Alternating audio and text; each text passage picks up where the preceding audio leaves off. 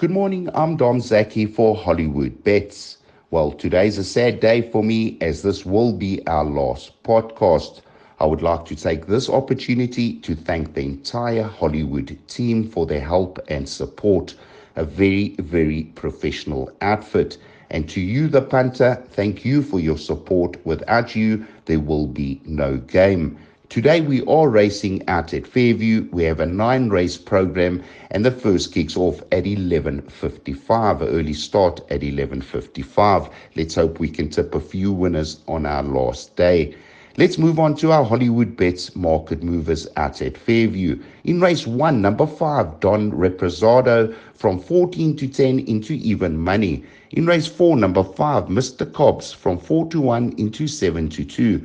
And in race 7, number 3, Crimson King from 11 to 2 into 9 to 2. And those market movers were brought to you by Hollywood Bets. The market has been a little bit quiet at this stage, but I'm sure it will heat up a bit closer to race time.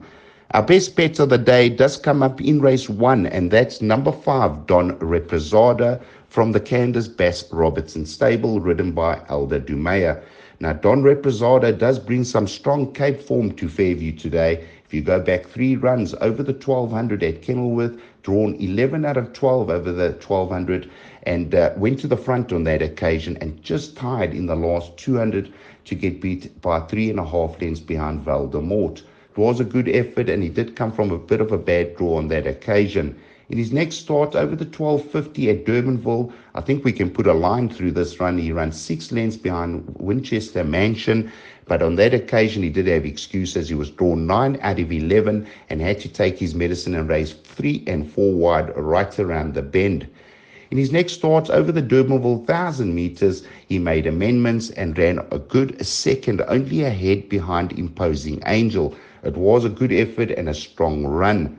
All he has to do today, Don Represado, is produce his last run to win this race. I think he does bring the strongest form into this race and he will be hard to beat. He has got a neat draw of five and he has got the services of Aldo Domeyer. So Don Represado will be our best bet of the day. Our second best bet of the day comes up in race eight, and that's number two, Santa Teresa from the Alan Greeff yard, ridden by Greg Cheyne.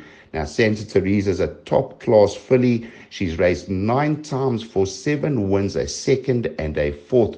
She's ultra consistent and she is very classy. If you go back to her third last run, she won going away by two and a half lengths, beating Princess Khaleesi.